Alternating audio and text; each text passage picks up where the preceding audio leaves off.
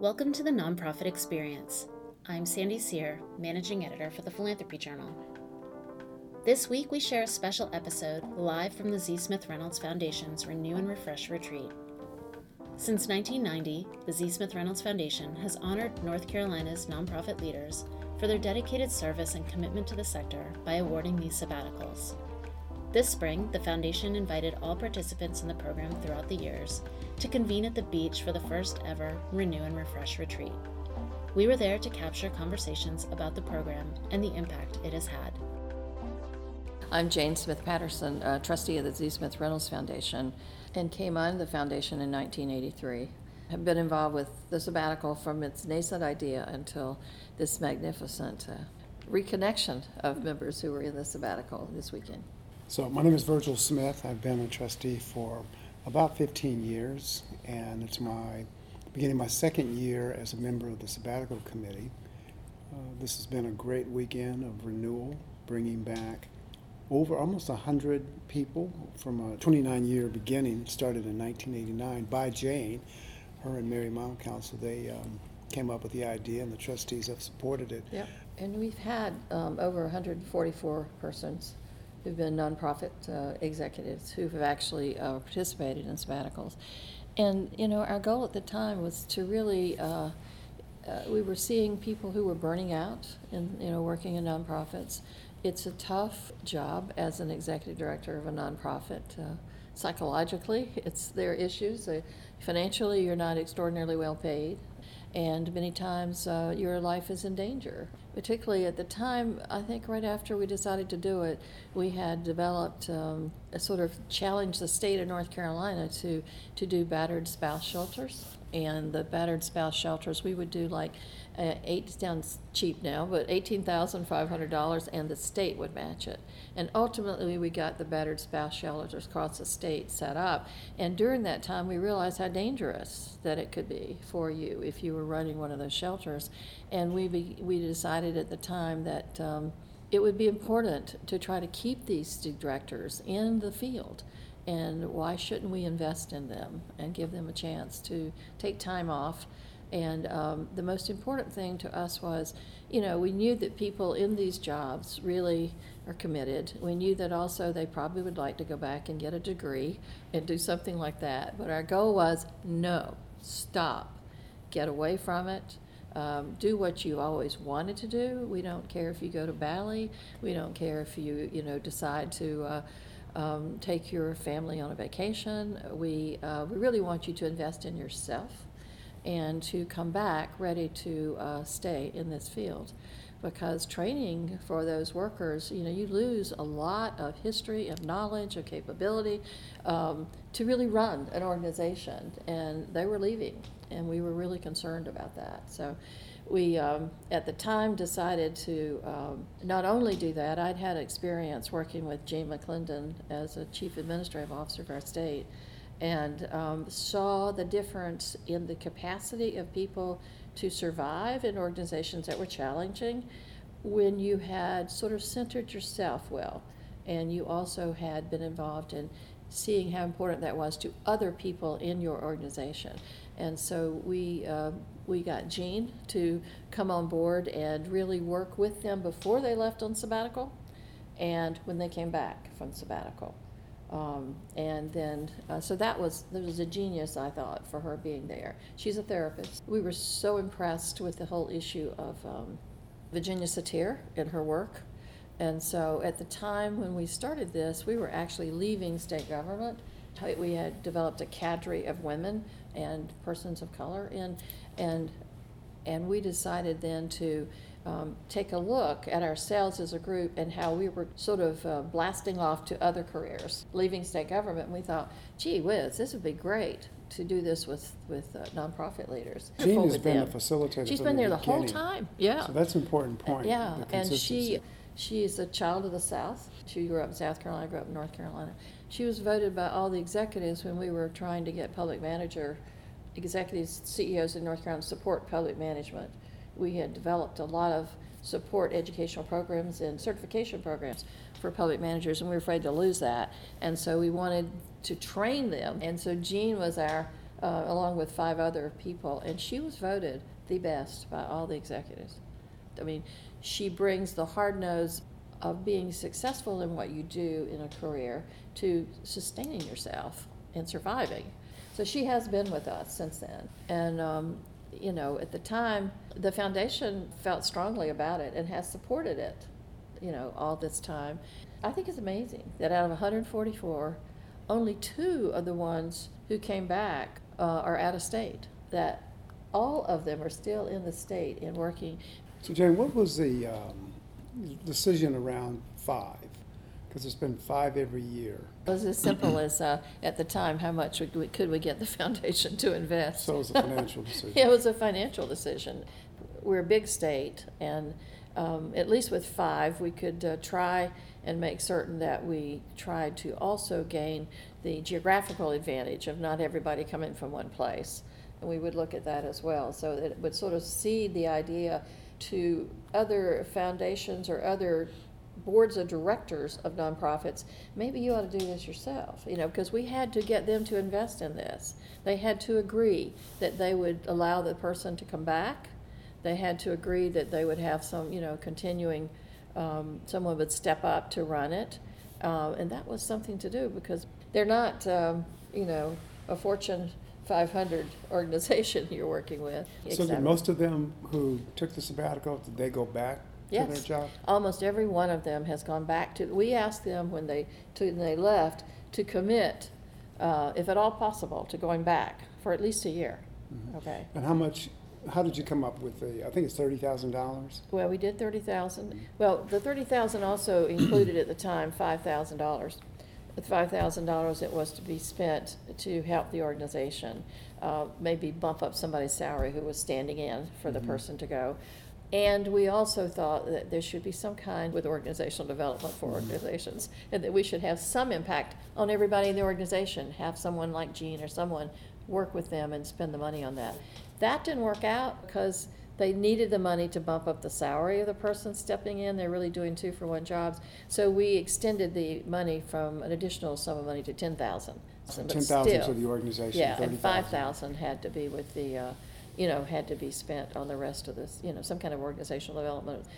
And what about the length of the sabbatical? My four to six months. We didn't. We were not sure that uh, we. If we said six months, we might not get uh, every allow every organization who was a nonprofit to let someone leave. So we did four to six months. So it would be the option of the organization and the person. Um, they'd have to negotiate that before they actually applied. You So- know, I work, as you know, private industry for forty-plus years, and we had a a statement that if you were gone for four weeks and we were able to operate without you, that meant we didn't need you. Yes, but we had an agreement that they had to sign that the person could come back. No, I mean, I think Yeah. it's great. They Uh, had to allow that person to come back, and the person had to agree they'd be there a year. It was, After they uh, came back? Yeah, after they came back. So last year was my first time doing the um, selection process. Uh-huh. And- you know, so many people came really wanting this. So has it, the selection process been the same for the entire twenty-nine Uh-huh. years? I was there the first six years, because I believe you should change leadership. I don't believe in stagnant things. And so, we've had lots of people on the foundation. So, when we looked at the uh, extension of the, you know, of the actual money, eh, making Mhm. it more, and going to every two years rather than every year, because we'd done it every year up to that time. And that enabled us to also extend more money and also more time with Jean in there Mhm. to work with him. Um, that was a whole part of it. Plus, I wanted to get other trustees where we'd have a rotational group of people on there so that they could come on, we'd three to four, and they would rotate. So the selection leadership. committee always been trustees? Well, no, at the time we did it, uh, after about five years, we decided it would be important to bring uh, someone on from who had had a sabbatical Mhm. and let them be a part of it, and also someone from the Community Advisory Council. And usually those are citizens, some are nonprofit leaders, and those members are across the state. I guess at the time they served for a three-year term or something like that. And Adam has been on, Spainhour from the replacements, has been on now a good while. He loves it. You leave realizing what a magnificent thing North Carolina has with the number of nonprofits we have. So let me ask this question. Um, How do we determine who gets an interview? Because I know we didn't interview everybody. No, we didn't interview everyone. Um, I thought it was important for the staff to get involved enough to be able to do an assessment and to also have some guidelines. We want to make sure that it's reflective, that the finalists that we look at and make a decision on five are reflective of the state, that they are reflective of the organizations that, uh, that are involved with us in, in the focus of the foundation. So we had a good collection of folks to look at as a staff. So what's, what's a number in terms of how many people apply? MOTOC, It's three hundred and fifty something in the new fellowship. 361, but Yeah. but how many do we have who apply for? Well, it, it depends year to year. And the thing is, why shouldn't we as a foundation, it, the people we've invested in, why shouldn't they get back together? And when you get people together like that, you know, you, you grow a whole new, um, ideas uh, Mhm. that get filtered back to us as trustees. You, you give them more friendships, because when they're on their sabbatical, they're alone. Right, The one person they have in contact with them basically is Jean. Many of them have gone and just disappeared. Uh, they don't have to do anything. They don't have to write. Uh, when they give us a report, which could be three pages at the end, you mentioned the report. yeah. Uh, What do they have to report? It's and- just what did you do? What did you do on your sabbatical? Okay, You know, what did it mean to you? What did you learn from it? And they come back together as a group. Jean works with them before they leave as a group, and then they, you know, dissipate and go wherever they're going. And then they come And back. then they come back. They talk in the group um, about what they've done and what it meant to them, the sabbatical. And they talk about reentry with her. Mhm. That's what that last one is. How do I reenter? What do I do? What do I expect from the staff that they have not had the sabbatical? You Mhm. know, how do we, you know, how do I fit back in in a way that is successful for me and for the foundation?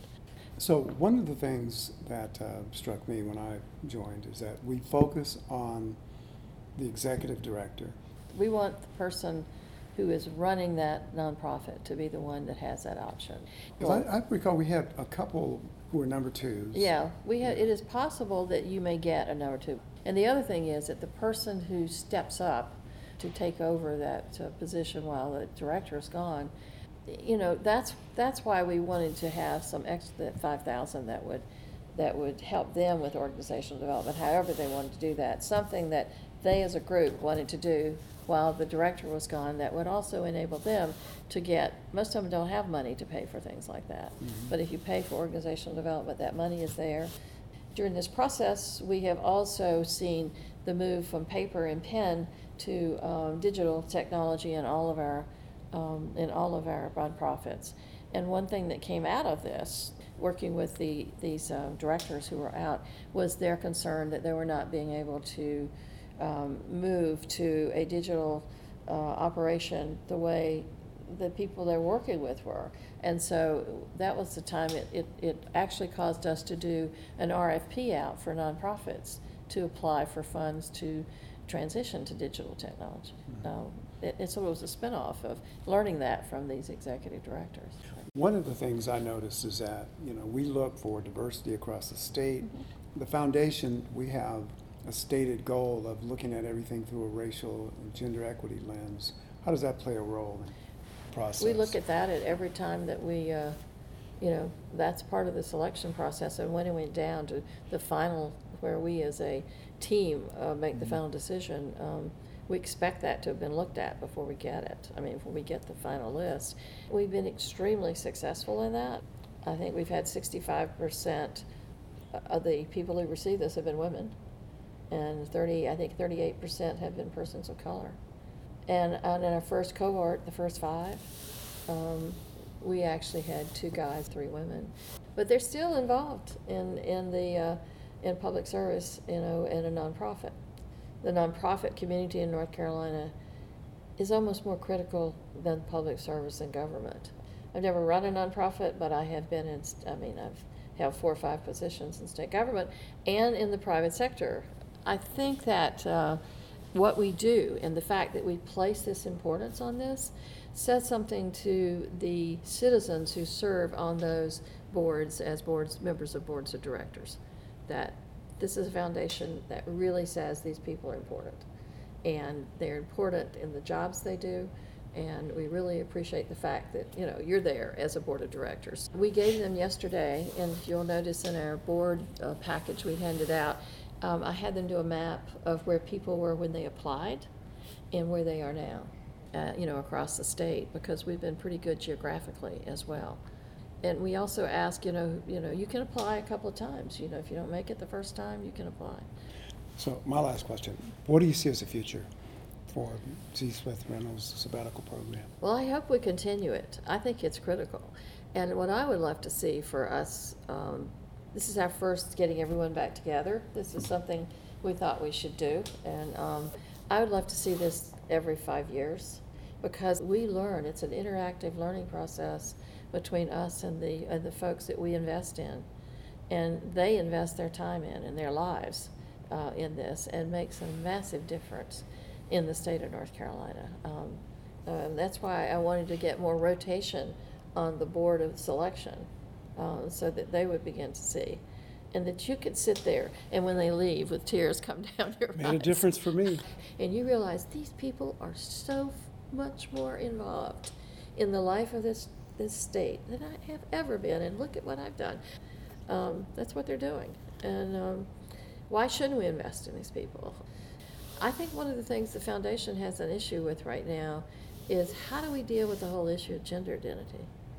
Um, I'll bring this up because one of the things in, on an application um, process um, and, and, and in the actual filling out of things um, on this last one, it said, What are your pronouns? I thought, What the heck is that? I had no earthly idea. I thought I was with it. But for me as a person, it is easier for me to deal with the issues of racial equity and get totally involved in that than it is for me to figure out the whole gender equity thing. I mean, it really is. And so we have a learning agenda at the foundation on gender equity. The foundation gives people a lot of opportunities in North Carolina to get involved. Besides this, involving directly the nonprofit directors, we have um, a fellow program where we um, select people coming out of college to be uh, two of them so that they rotate. They're, they, they, one comes in this year, stays two years, and the other they rotate through. And we have a fellow program, and we also have a form of an uh, advisory group across the state, and they're selected for like three-year terms. So there are opportunities. And the new fellowship program. And the new fellows, the All for North Carolina Fellows, Pro- which is phenomenal. Five people, you know, who'll get seventy-five thousand dollars. And again, this is the key, consultants to work with them. So that um, in the year they're there, you can't expect somebody to go out and start their life's dream with seventy-five thousand dollars and not have a cadre of folks who can help them. The foundation is, um, I don't think there's a better foundation in the United States. I really don't. And I would agree with her. Yeah. Thank you very much for joining me and talking about the foundation. Jane, it is an honor. Thank you. Thanks.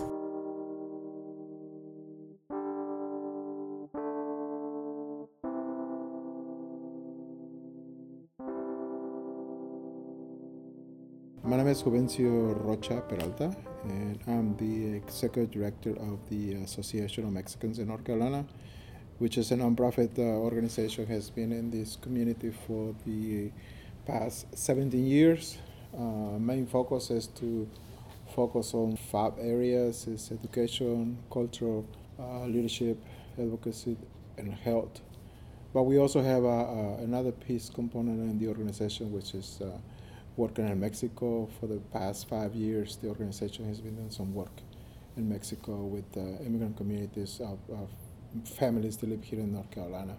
For my sabbatical, to be honest with you, it was a, a big surprise. Uh, I never thought that I was I was going to be one of the finals for the sabbatical, so I was very um, surprised when I did got to receive the phone call. Um, I did apply for the sabbatical for various reasons. One, person and also professional. Um, I have, I'm one of the co-founders of this organization, and the organization has been doing work in, in North Carolina, especially in rural Eastern North Carolina, for the past 17 years with volunteer, just mostly as a volunteer organization. Uh, and I came as executive director around five years ago. I volunteered with the organization all these many years, but and then you know decided to make the step from working for private sector, public sector, and then decided to go into the nonprofit world. And that's when I just made the choice to work for the organization full time. So when I got the sabbatical, um, to me it was uh, an opportunity to kind of reflect in terms about the direction of the organization, but also to look deep into my personal. I'm 55 years old, and I've been doing this type of work for the past 30 years. I came to the United States when I was 16 years old alone. So, what really the sabbatical did to me is two things. One is to reunite myself with my home country. I, I left uh, 38 years ago, so all my life has been in the States, my professional life. But something was missing that I feel like they had to reunite uh, and find myself into. It was go back to Mexico and spend some time, go deep in my roots where I came from as an individual and who I was today. Uh, so that's one of the things that I did, and I was very fortunate to, to have that opportunity to, to receive a sabbatical and spend some time in Mexico and go up in the mountains and spend some time with some of my indigenous communities, so that's where I come from, but also to reunite with some of the families that I haven't seen in so many years. That's on the professional part, is to look at myself deep into. And on the other part was to um, reunite with my family but also to to have some time to, with my family. When you do this type of work in the in, in the world of philanthropy or in the in the world of activism, you cannot give you time without even notices that you sometimes you spend more time out in the field than you do with your family. So people are close to you. You know, you get up in the morning, eat breakfast, and run and, and do what you had to do, and you don't get home until 9, 10 o'clock at night. And so to me, I, I feel like it was time for me to kind of push back Marcel and say, hey, you got to do something for you and, and your family. And, and also the other thing was that my health, I was just was diagnosed with diabetes. My mother had diabetes for over 40 years. And I said, so, so something that I had to do for me. So the sabbatical kind of helped me to do that. Um, stay away from the job, stay away from the organization uh, let the other individuals in the organization kind of take the lead and just, you know, to see what happened. For me, that was good. It was fear because you know you, you, you found this organization, you run this organization, and, and you you know see some of the outcomes. And I say, no, it's time for you to kind of push yourself for. In the midst of all that, doing you know reflecting in, in the work that was I was doing with the organization and things that I had to kind of let it go.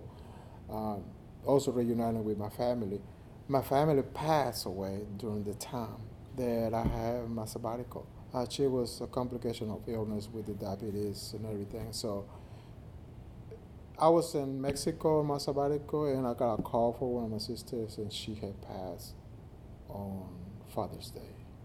So to me, that was very hard, and it was it was difficult. So I came back to the states, uh, you know, and helped my parents. I'm the oldest of ten kids, so those type of situation comes into you know you had to take the role responsible you know make all the preparations.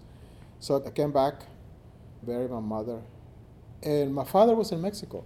And i had chance to kind of during my time in my sabbatical uh, spend time with my father but my father and i we kind of disconnect from each other when i left home but in the meantime i took my sister with me on my sabbatical right after my mother passed during the time my father, his health got worse. So he was diagnosed with cancer. I feel like uh, I did have the privilege to have the sabbatical, have time to travel, a time to be there. And right after when my mother passed, my father said to me, he said, now you are responsible to take me back where your siblings are because I don't want to die here alone that's my responsibility. I have to do it. He didn't want to. He would say yes, he want to, and I said, hey, you had to. You're gonna have to. Finally, in the last few months, he decided yes, take me back to the states and let me be with your, your brothers and sisters. So I brought him here, and he passed a day before Valentine's, and now that I look back during the time that I spent in Mexico with my sabbatical, a chapter that was open in my book, it came to a closure. You know, that I was able to be there for my mother. I was able to be there with my father. And I was there to bring him here because you know the illness that he had was was one of the worst illness. The doctor says. I, I really believe that his wish was to be in peace with himself, to be close to his children, and be buried next to his wife because he didn't have any pain at all. He was talking to his children even the day before he passed. And I told people that I appreciate that I was honored to receive the sabbatical. I appreciate that I was allowed for me to be, have the privilege to travel. I have the time for myself, reflect on the work that I do every day for the community that I really care, but also reflect on me that I had to start taking care of myself so I can last longer and do the things for the organization. I have that, and, and, and now that I closed the chapter, that I was able to help my parents, and I feel happy with my siblings that they were able to be there for my dad. I mean, what else can better can you ask?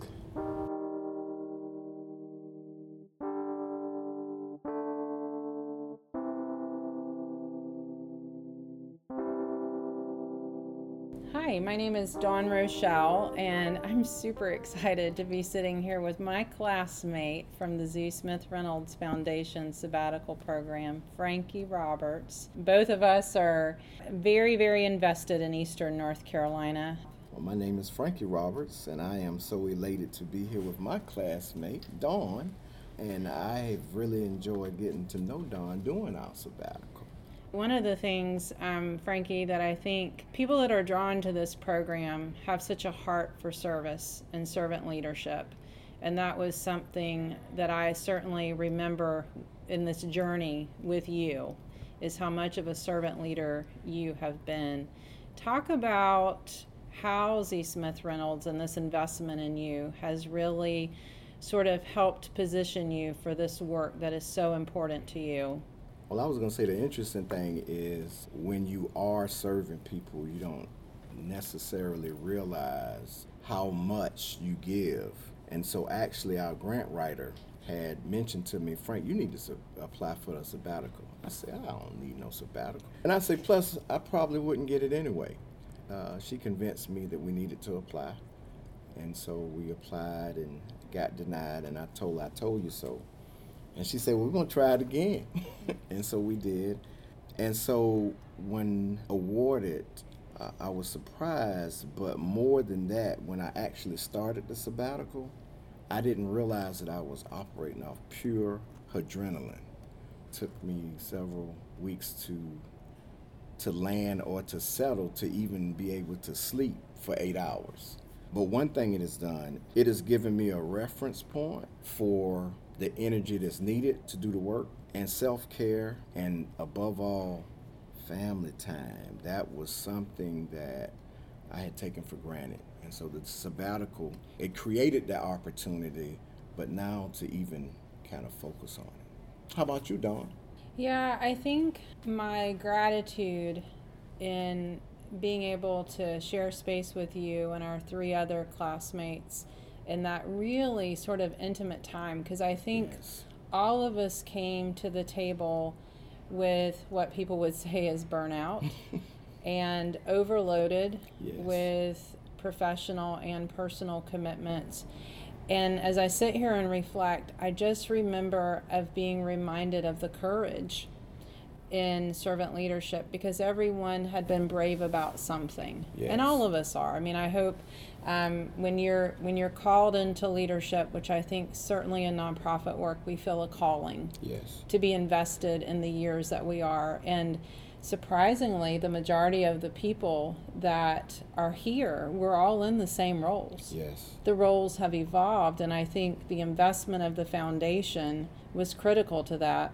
The biggest reflection for me, having to pause and being able to have permission to say, No, I'm on sabbatical Yes. the guidelines say that I can't participate in that was really critical for me in understanding that I can't be all things to all people.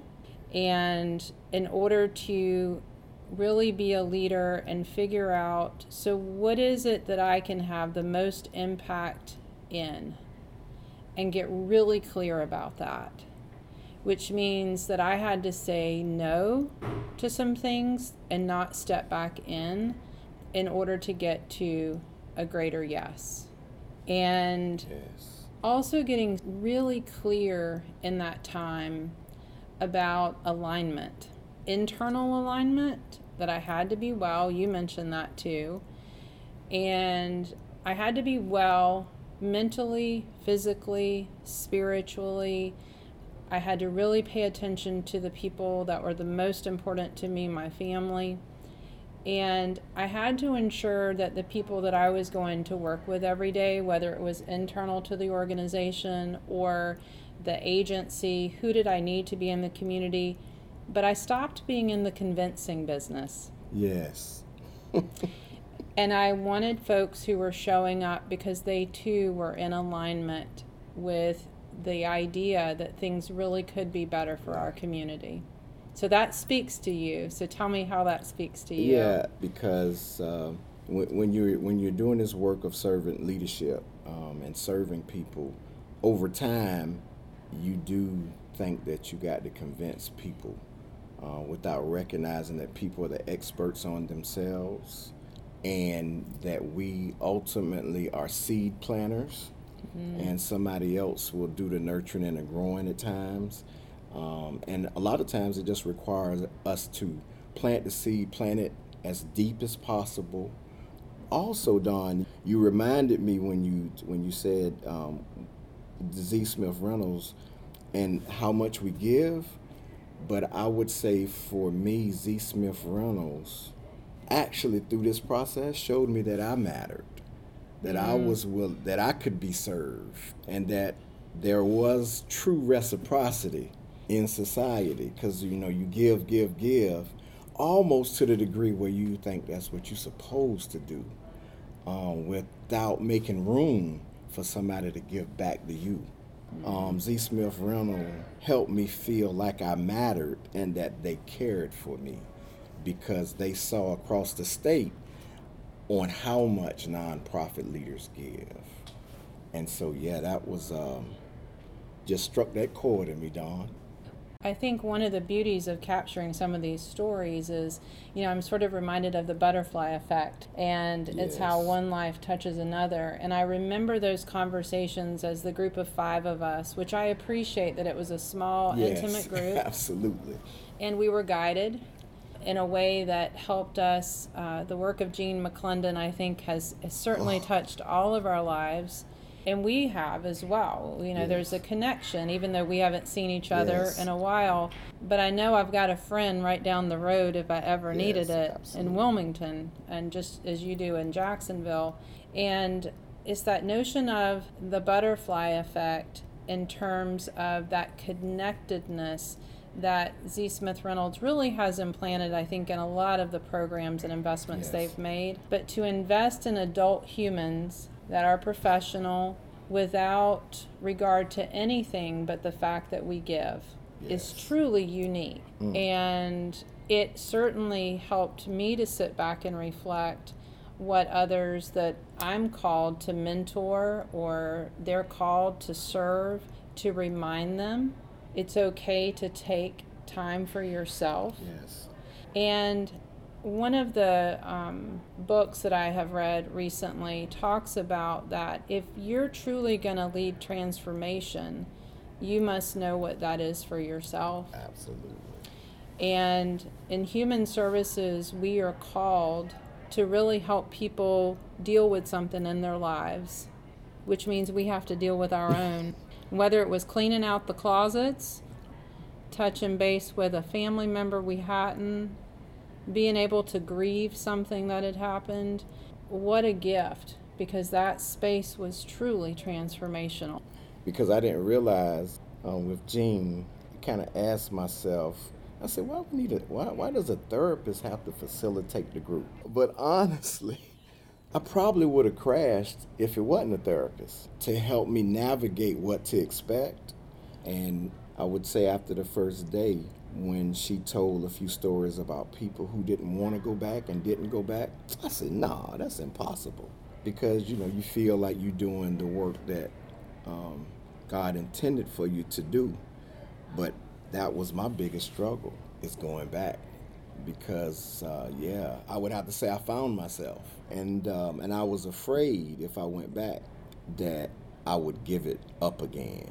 But she helped me understand how to maintain some balance, ease back in, and then try to remember through a reference point this is where you should be and this is what it can feel like. And like you said, Dawn, be able to stop for a minute so that you won't get back in the throes of giving too much. Yeah, and I think one of the things that you and the others in our cohort gave me is this notion that because we get so siloed in Yes. whatever field we're working in, and to be in a room very connected with others that were struggling with the energy Yes. and and the marathon of the work that we so care desperately about what ha- it has done for me in the five six years since is i intentionally put myself in the room with people that aren't naturally in my path and they are just wanting to align in order to get work done that needs to be done for our citizens and i would say i have led more and led differently Yes. because of just being in the space and and kind of looking up and around that okay you might not serve the exact same folks that I do and with the same needs that come in our doors but you know this work.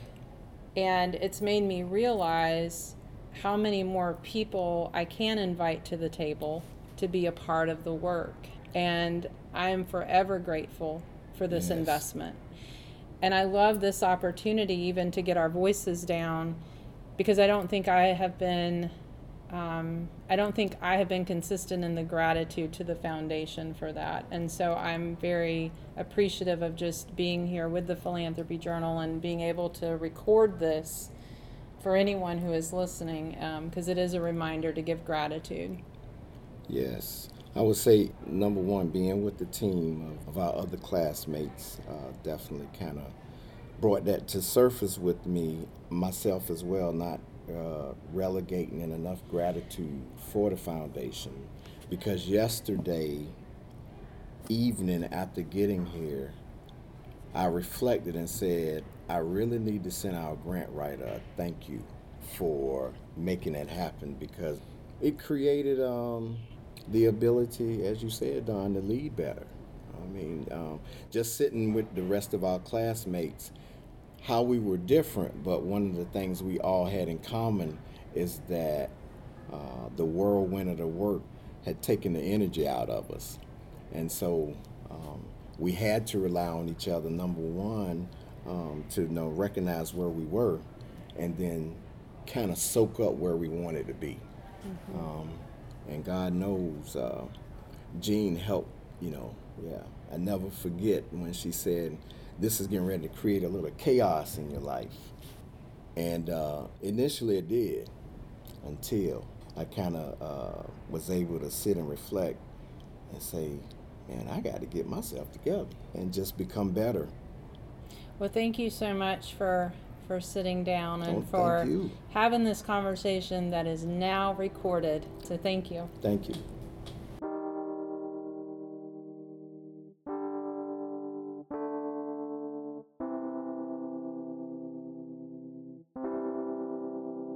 I'm Christina Davis McCoy. For me, the sabbatical launched a new path of uh, economic justice work. Um, I was at, at the time as a recipient uh, involved with racial justice work, North Carolinians against racist and religious violence.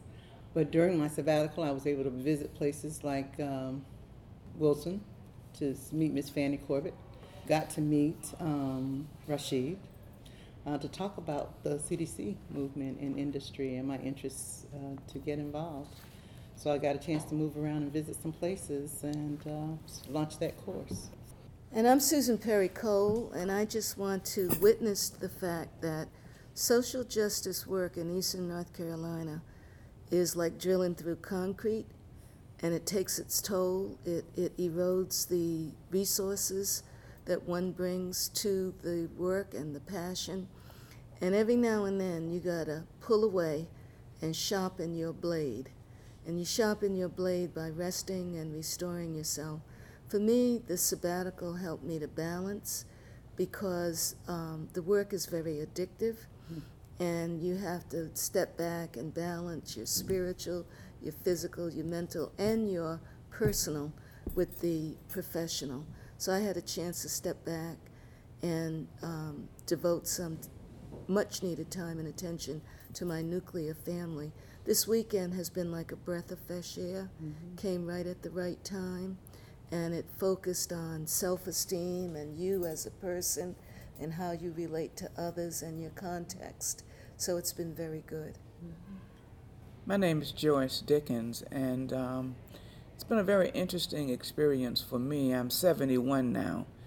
I received a sabbatical in 93, which is 26 or 27 years ago. And right now I need another sabbatical. Uh, I've worked a long time, and it's very interesting. I'm from Rocky Mount, North Carolina, and the work continues there more intense now than it was even when I got started in the 80s. And it's concerning to me. I just said to uh, Jane Patterson, What are you going to do with us now? Because each of us sitting around this table past retirement age, and we want to be able to continue to give to our community.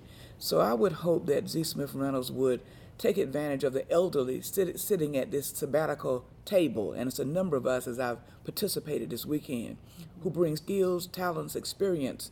And so, how do we take? How does the foundation take those those skills and talents, we elder human beings, and transition that to other younger folks? Mm-hmm. I think it's very necessary, and I think it would be almost sinful if I were to sit down now and not share all that I've learned, mm-hmm. you know, all the projects we've done. Uh, is it writing a book about how you do community development and neighborhood revitalization and you know all that work? I mm-hmm. just think it's a better way, and I don't think five years I've been hearing get back together in five years. Well, in five years I'll be 76 years old. Who knows mm-hmm. where I'll be? You know, I think now is the time, and I think it's urgent uh, based on what's happening in this country, that this foundation uses the skills that we've learned to transition them to, to a greater work.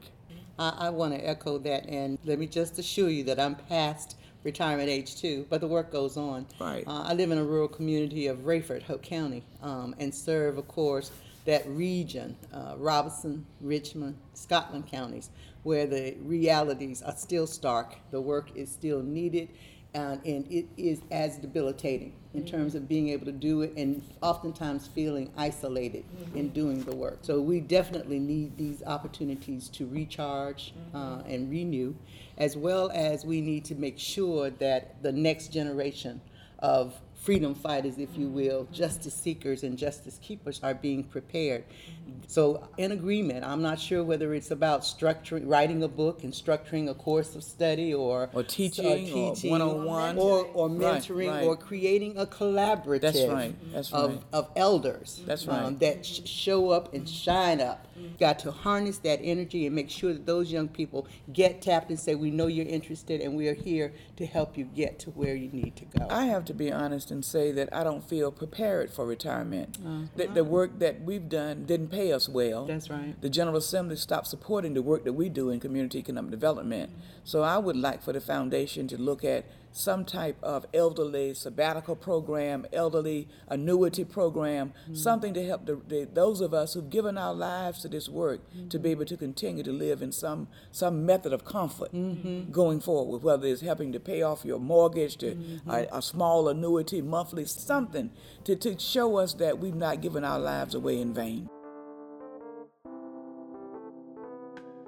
Thank you for listening to the Nonprofit Experience. If you like what you hear, please support our work. Rate us on iTunes, share us with a friend, and donate to the project at go.ncsu.edu forward slash give to PJ. TNE is a project of the Philanthropy Journal. Our managing editor is Sandy Sear, our graduate editor is Kristen Gollahue, and our graduate assistant editor is Preston Whitwer. This episode was produced by Amarachi Anakaraonye. Amarachi is the host and executive producer of the Fragmented Whole podcast. To learn more, visit amarachia.com. That's A M A R A C H I A.com. Our theme music is an original score by David Mueller. For more information on this and other episodes, visit us at www.philanthropyjournal.org. Be sure to follow us on Instagram at The Nonprofit Experience and subscribe to the show via iTunes, Stitcher, Spotify, and Google Play.